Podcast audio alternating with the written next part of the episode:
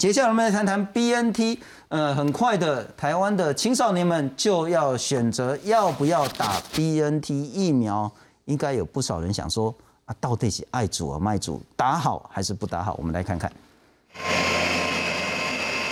史上最长的暑假即将结束，为了迎接学生返校，校园展开大清销。指挥中心也宣布，即将到货的一百九十五万剂辉瑞 BNT 疫苗，将保留一百二十万剂给十二到十七岁的学生。这些学生都从来也没有这个机会来施打，所以我们新进来的这一批就会给学生哈，就是十二岁到十八岁的来施打。指挥中心提醒，青少年施打 BNT 疫苗后，常见的副作用包含头晕、头痛，并有一到两成的几率会发烧。此外，也可能发生罕见的心肌炎。接种不管是莫德纳或 BNT 之后，有可能会发生这个所谓罕见但是有报告的心肌炎跟心包膜炎哦。那它的症状通常就是有胸痛、呼吸困难哈。年轻男生发生的机会。又比女生高哈。镜头转到南韩，二十六号开始，南韩十八到四十九岁的民众开始接种新冠疫苗。不过，根据南韩中央日报报道，近来有多名二十多岁的青年在打完疫苗后死亡，像是一名二十一岁的女大生，打完第一剂 BNT 疫苗后没有明显副作用，一周后却被发现沉尸住所，身上还有紫色斑点。家属要求法医解剖，以查明死因。另外，今年七月，美国一名十三岁的男童打完两剂 BNT 疫苗后猝死。家属表示，男童生前很健康，但根据初步解剖报告，男童的心脏肿大，周遭还有液体将其包覆。而他的死因是否和疫苗有关？美国 CDC 已经着手介入调查。记者许春凤整理报道。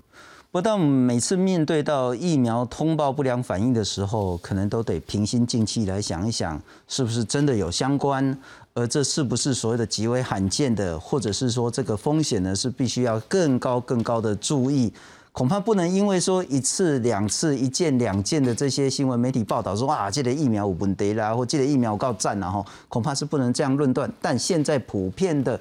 家长心态是如何？我们来欢迎今天的来宾。我们来欢迎是基隆市教育关怀协会的理事长高玉纯理事长，你好。主持人好，各位观众大家晚安。理事长，你有两个小朋友，是，刚好一个是国中，一个高中，就一个十二岁，一个十五岁，刚好两个都可以打 BNT。是的，没错。哎，拍谁？这可能是私人隐私，你当然可以不回答。要打吗？嗯，我们家的目前的状况，其实除了孩子本身的意愿之外，我们自己夫妻俩的意愿也都会倾向让他做实打。OK，倾向打。是，所以并没有说毫无悬念，就是打了再说，没有到这么百分之百啦。但因为自己呃父母两边都已经打完了，然后家中的亲友也都打过疫苗了，所以其实孩子在看我们这些大人打疫苗的状况，他们都会相对的，呃，我自己这么说，他叫做期待，就是孩子会期待他也能够有疫苗可以施打，而不是现在是呃毫无选择的状态。小朋友也会比较倾向施打，是。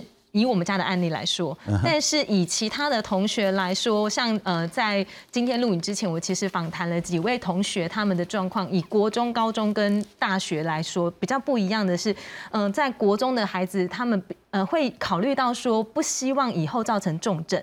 因为他们会觉得说重症之后带给终身一些不可逆的影响，所以在这个态度上面是相对保留的。但在高中跟大学的这两边的孩子的评估又不一样哦。高中的孩子他们其其实是会担心的、犹豫的点是在于那个副作用的部分，尤其是这个颜面性的失调。所以可以理解这个高中的孩子其实对于整个外表上面比较在意，所以他们也很担心这样子的一个副作用会造成，所以他在施打意愿上面就会相对的比较犹豫。那大学就更有趣，大学就介于。于在这个十八岁上下，所以他说：“你问我干嘛？我根本就不在这一次的区间里面。”所以他会认为说：“嗯，这一次的意，这一次的 BNT 好像跟他没有那么直接的关系。”但他也其实做完了意愿登记，是，只是他还是觉得他是疫苗孤儿，因为给了意愿登记，BNT 也即将进来，又要开学了，但我的疫苗在哪里？这是三，这是四个不同年龄层的孩子的想法。嗯哼，啊，家长呢？家长应该也那个分歧多元化很多。是是是，但这个比例上面其实蛮蛮悬殊的。以我自己在看家长的几个族群，比较是像呃工位背景的家长，或者是在教职相关，或者是呃医医院呐护士系统的，或者是一般上班族的家长，这些家长。比较会倾向让孩子来做施打，OK，因为他们在评估整个大环境的情况之下，会考虑到说孩子到学校去上课那个密集度太高了。而且青少年他们的活动力比较强，再就是他们不是只有在学校群聚而已，他们放学之后还要跟不同的族群在群聚，嗯哼，因为补习这一件事情是交错的，是，所以对家长来说是更担心这一件事情。补习班啦、打篮球啦、约会啦这种的 都很麻烦。对对对，假日因为他们的活动范围是相对比较大的，会不会有很多家长就是说，可是包括在美国甚至在韩国都传出打 BNT，特别对青少年有一些严。重的不良反应，甚至有报告讲说，这些 mRNA 疫苗就是比较相对其他的像腺病毒或其他疫苗比较容易，当然那个几率还是很低的哈，引发心包膜炎、心肌炎。对，特别是小朋友是男生的话，好像几率又比女生高一点点。对，这个还蛮有趣。这个就是我在呃。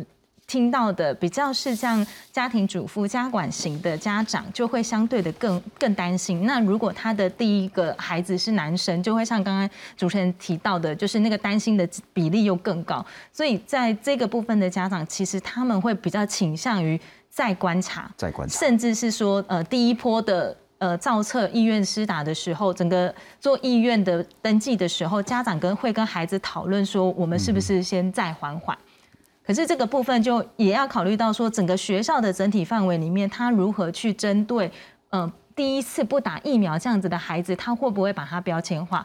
所以家长也会担心说，如果我现在，因为我我不希望他成为那个少数案例中的其中一个，是，所以我现在不让他做疫苗的试打，但会不会因为他在整个学校的群体里面，他是那个不打的其中几位？他反而被贴了标签，或者是被同学做了排挤，这样子的一个效应，这也是家长会比较担心的我反而担心另外一点，然后说，但再看看，再缓缓，会不会一看一缓之后没疫苗？是，就很像现在很多人情形，当初不选 A Z，那要选莫德纳。结果呢，莫德纳打完，A G 也打完，就没得打了。是。那不过这是另外一个了哈，因为一来那疫苗之后的到货情形还不确定。我们来欢迎第二位特别来宾是前大大医院感染科主治医师林世斌林医师，你好。哎，新总好，各位观众大家好。刚刚理事长就谈了很多很多家长的不同想法啊，也许工位背景的、医学背景的比较说啊，就去打。那另外也有说啊，那个心包膜炎、心肌炎那个问题怎么办啊？万一虽然说很罕见，但那好死不死我就是那个很罕见的怎么办？我还是想请教。整体而言，B N T 的优劣你如何看？呃，我们先来说 B N T，大家都知道，它从一开始出来，它是最早做出来的，是。然后，所以它临床试验也走得很快，它很快就把小朋友十二岁以上的临床试验都做出来了。现在这更往下的，在几个月内应该也会下来，就是连小学生都有机会打哈。那莫德纳其实也做了。莫德纳十二岁以上也做了，所以在日本还有我们自己台湾，其实也有批准十二岁以上莫德纳。只是莫德纳大家知道现在货比较不够，所以其实这两个疫苗目前已经在青少年都可以试打。那别的疫苗当然也有往下做，连高端也有往下做哈，高端十二岁到二十岁也有在做。那可是他在青少年。原来打在老人家、年长者的时候没有发现问题。刚刚我们有提到的，就是心肌炎，这个是以色列先打的很快，打到年轻人，他们就率先发现。当时全世界还不太觉得，哎，怎么会有这种奇怪的？再观察一下，结果后来美国也开始五月开始往下打了，哇，他们就发现好多。哦。那这张大家可以看到，这是分男生跟女生，就是我们刚刚都说。比较稀少，可是是多稀少。我们看一下，它是分四个年龄段，然后你可以看到这个黑字哈，就是十八到二十九岁的男生，嗯哼，它是最高的哈，它发生的几率是百万分之二十四点三，OK，还是很少嘛哈，你你你用十万看好了，十万分之二，嗯，就那我们知道血栓，我们常常说是十万分之一嘛，所以其实大概都是十万分之几。那特别假如去再去细分，其实。这个更年轻的男生，十二到十七岁的男生，正好就是我们现在要打的，是是最高的。这个比十十八到比百万分之二十四点三还会再高一点。它是四十，就是十万分之四。OK，这是最高的。那男生比女生高，了解。那多半都是第二季，第二季比第一季这是三比一，是多半都是第二季之后的七天之内发生。那到底多严重呢？美国目前其实已经那个时候通报一千例，现在越通报越多了哈，因为他年轻人也一直打嘛。那可是到目前为止，在美国的官方记录上，没有一例因为心肌炎死亡的。那大概多半都是轻症，吃一吃药物。然后就过去了。偶尔有一些人发生了心律不整，他需要进加护病房观察。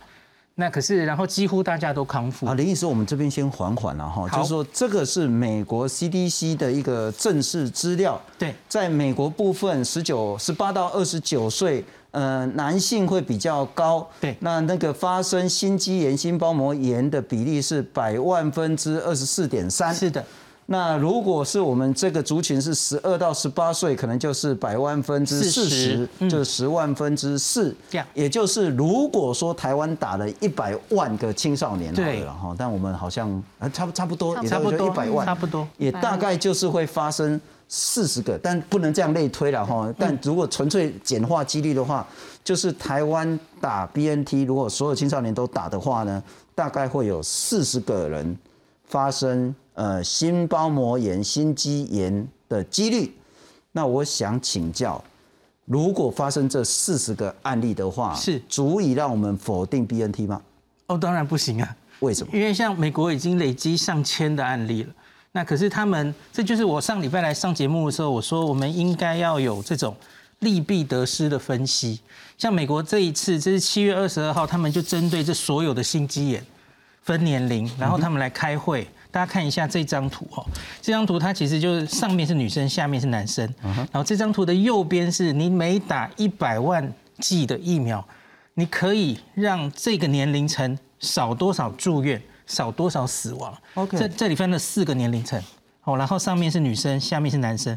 大家看一下，我们看第一行的这个男生哦，他在十八到二十九岁施打的话，他可以少掉三百个住院，预防掉三百个住院。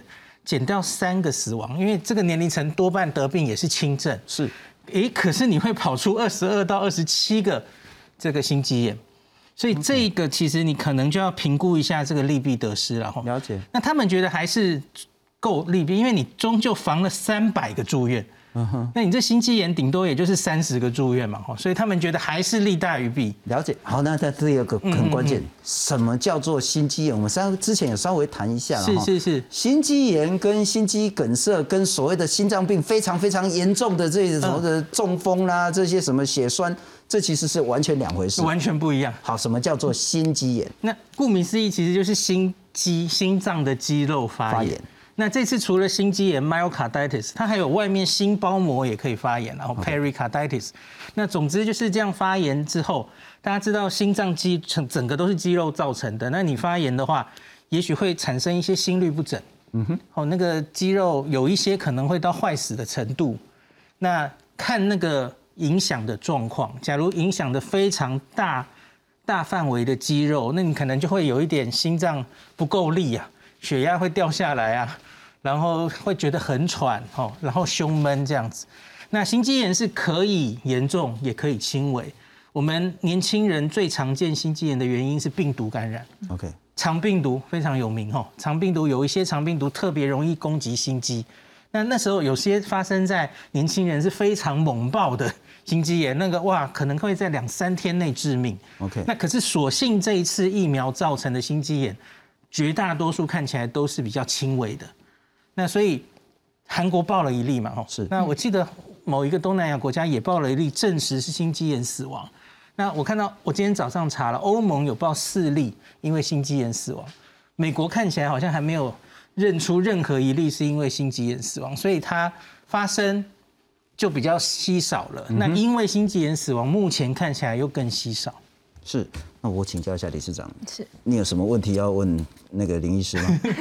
我想要特别请教，就是提到说，这个心肌炎的发生，尤其刚才那个林医师有提到说七天内会对呃比较严重第，二季的七天，所以我们嗯即将开学在即，然后施打疫苗也在即。我们身为家长，我们要如何观察孩子在施打完疫苗之后，这个七天内有什么具体的一些明显症状是我们可以提供的？三个主要症状，一个就是胸痛，胸痛，胸痛，然后第二个是可能会发生心律不整，所以他可能会心悸，然后气喘不过来，是。因为就是有一点类似心衰竭，那个血打不出去，所以他会喘不过气来。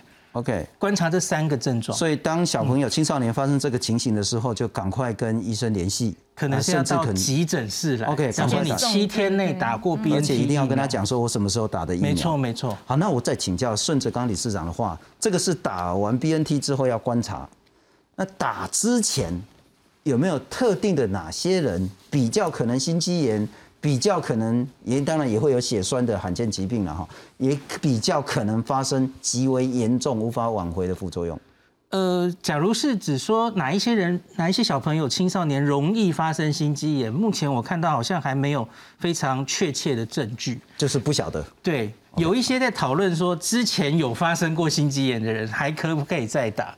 美国目前是没有证据显示不能再打。嗯，那可是好像没有找到特别的危险因子，因为它其实太稀有了，所以也没有找到一个共同的因素。我们在科学上没有任何实证资料说哪一些人是高风险的心肌炎族群。对，目前。没有。那我们只知道就是年轻男性，大概集中在十七岁上下。那我再请教，那一些呃罕见疾病的青少年患者，是甚至他已经有心血管疾病了，OK，甚至他也许就是有糖尿病，也许有心脏病等等的，是我们需要用不同的风险来看待吗？这一些人其实是更需要打疫苗的，因为这些人虽然是小朋友，他有这个慢性疾病，他得病的话，万一也是更容易产生重症的人。一般的青少年其实重症风险很低嘛，所以这种人其实是建议打的。比方说，我上次有提到，英国到目前为止其实很迟疑，他们还没有针对十六岁以下的年轻人打疫苗哦，因为他们觉得可能不是利大于弊。那可是对于像您刚刚说的。年轻人的第一型的糖尿病，或有一些慢性疾病，那那他他们就开放了，这些是有打的，在英国是有打。的这些反而更要打疫苗，没错没错，因为我们不能只看打疫苗之后的可能副作用，我们更要看没打疫苗染疫的那种高风险然后刚刚那个理事长也谈到说，很多高中年轻人呢讲说，哦，我如果颜面神经麻痹的话，我歪鸡鸡啊，看被安诺然后啊，万一他染疫，那是整个心肺功能会严重的副作用，甚至会吵起来。不过我们来看看美国打 BNT 的情形。去年十二月紧急 EUA 之后呢，十六岁以上的美国人可以打。那今年五月下修，十五十二到十五岁，也就十二岁以上，通通都可以打 BNT 了。那现在有通报了一千三百三十九例，CDC 说呢，可能跟 mRNA 疫苗有关，但是休息之后可以逐渐的恢复。那因此，FDA 当然都是美国了哈。针对 mRNA 疫苗呢，有加注警语说可能会出现心脏发炎的罕见风险，不过特别强调没有，应该是没有一例因此而死亡嘛，都有救回来嘛哈。美国的话是这样，美国是这样，但我们来看看韩国的话，韩国呢是在这个月开放十八到四十九，它也不是十二到十八，它就是十八岁以上。那有发生几个猝死的个案，二十一岁女大生，那打完 BNT 之后一个礼拜死掉了。家属说他之前没有什么健康的问题啊。那也有一个济州岛的二十多岁男性呢，接种之后二十多天去世。那韩国政府是有承认说 BNT 莫德纳会有心肌炎、心包膜炎的这些副作用，二十多天还要怪在疫苗，这个有道理。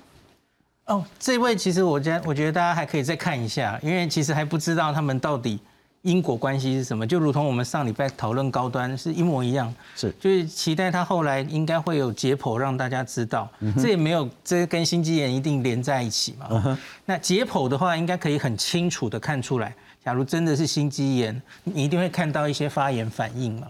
OK，那林医师，我再请教一下，我相信理事长也会有同样的意见，是说，我们大概都了解 mRNA 的副作用，第一剂比较轻，第二季会很强，跟他给我回家崩掉。对，啊，再来就是说，青少年的免疫反应应该也会比老人家的免疫反应更强。是因此，请教，当打 BNT 的青少年打完之后，在第一季、第二季可能会有什么样的反应，这是属于正常的。然后整个施打的环境、方式、沟通该怎么做？我们后面好像有一张可能的副作用，那个这个其实就是基于那个时候为什么会批准美国 FDA，他做了一个大概两千人的临床试验，然后他就去看到底这些年轻人打了之后，这就是他做出来的副作用。那他跟之前十六岁到二十几岁的青少年相比，哦，副作用其实差不多。比方说，我们就说大家很关心的发烧，哈，打第一剂发烧十 percent，打第二剂。二十 percent，第二季两成的人会发烧，其实也还好了，没有高到太高哈。因为像医护人员三四十岁的人，有一些报告哇，可以三四成都发烧哈。是，所以年轻人好像大概就是这个比例，也没有特别高。然后比较好的是，年轻人可以产生比二十几岁的人更高的抗体。然后另外，其实这些都是大人注射也大概都会有的。年轻人没有特别哪一个，除了心肌炎之外，都是在大人可以看得到的了。了解，比例差不多就是跟大人的临床试验一样。发烧会是烧到三十九、四十度以上吗？那那个呕心、恶心、呕吐那种不适感是非常非常严重的情形吗？呃，那当然就是每个人都不一样，他有最轻微的，也有人比较严重的发烧。同样有人可能只是三十八度，有人可以烧到三十九度，那都是个人体质的问题。那总体在这个两千人的临床试验中，是第二季量到有五个就有一个发烧。嗯哼，那其实也有八成的人没有发烧，就不是一定每个人反应都一样的。了解。如果李市长怎么样看待？就很显然不是说打了都没事，对，应该很高比例打了会有事，就是发烧、头痛、恶心，然后会很不舒服，然后甚至说隔天没办法上课的情形。好，接下来就变成沟通，跟现在施打的部分，你会期待政府再怎么做呢？我这边会比较建议在有几个部分，第一个就是我们现在开学，是不是开学我们就直接针对这些国中、高中，就是这些十十二到十八岁的这些青少年，来直接进行一个卫教的宣导。然后我觉得有一个更重要的是要有一个资讯的公开，然后还要重视到孩子的表意权，让孩子能够有机会把他的疑虑、把他的担心能够讲出来。我觉得这个部分让孩子讲出来，他在面对他最后要不要施打疫苗这件事。他比较相对能够对自己负责，他也能够比较呃。平常心来看待接下来可能发生的这样子的一个副作用，所以我认为尊重孩子的意愿这件事情是比较重要的，在辅以家长的决定，两边来做一个交叉比对。再就是校内的支持系统这件事情，我也觉得很重要。像刚才有跟主持人提到的是，不要把孩不打疫苗的孩子标签化。我们如何建立在校内有一个比较支持的一个系统，让孩子知道我打不打疫苗是我个人的决定，而不是因为被团体同才的氛围所呃。所 push 出来的决策，那最后就是是不是能够有一个比较完整的施打前的评估？是不是有一个表格能够提供家长或者是孩子来针对施打前来做一个自己的评估，或者是来做一个就医的评估，让家长在施打前跟施打中跟施打后都能够有一个比较完整的参照，这样子大家都可以比较放心来进行这样子的一个政策。嗯，而且应该要一波一波一波的，就是说，譬如说，呃，下下礼拜我不想打。那不是说我一辈子都不想打嘛？也许是十月的时候，我突然就想打了。你应该要让青少年有第二次、第三次的机会，就像一般民众。不过那前提还是要疫苗充足了哈。我再请教一下林医师，好，接下来你会如何建议心理上，嗯，或者是生理上该做好什么准备再去打疫苗？啊，这个其实有点难，因为上次我没有谈过，假如都是在学校的环境，它其实有同才。所以同才的话，他们假如引发了，比方说有人晕针，我们上次有提到，搞不好会晕针大家一起，大家一起陷入比较对打针紧张的这件事。其实我们也蛮担心会发生这种集体的效应，所以我觉得应该真的刚刚讲的非常好，我们要很好的跟小青青少年们沟通，他们已经够大了，他们可以认知自己决定这剂疫苗是重要的，是。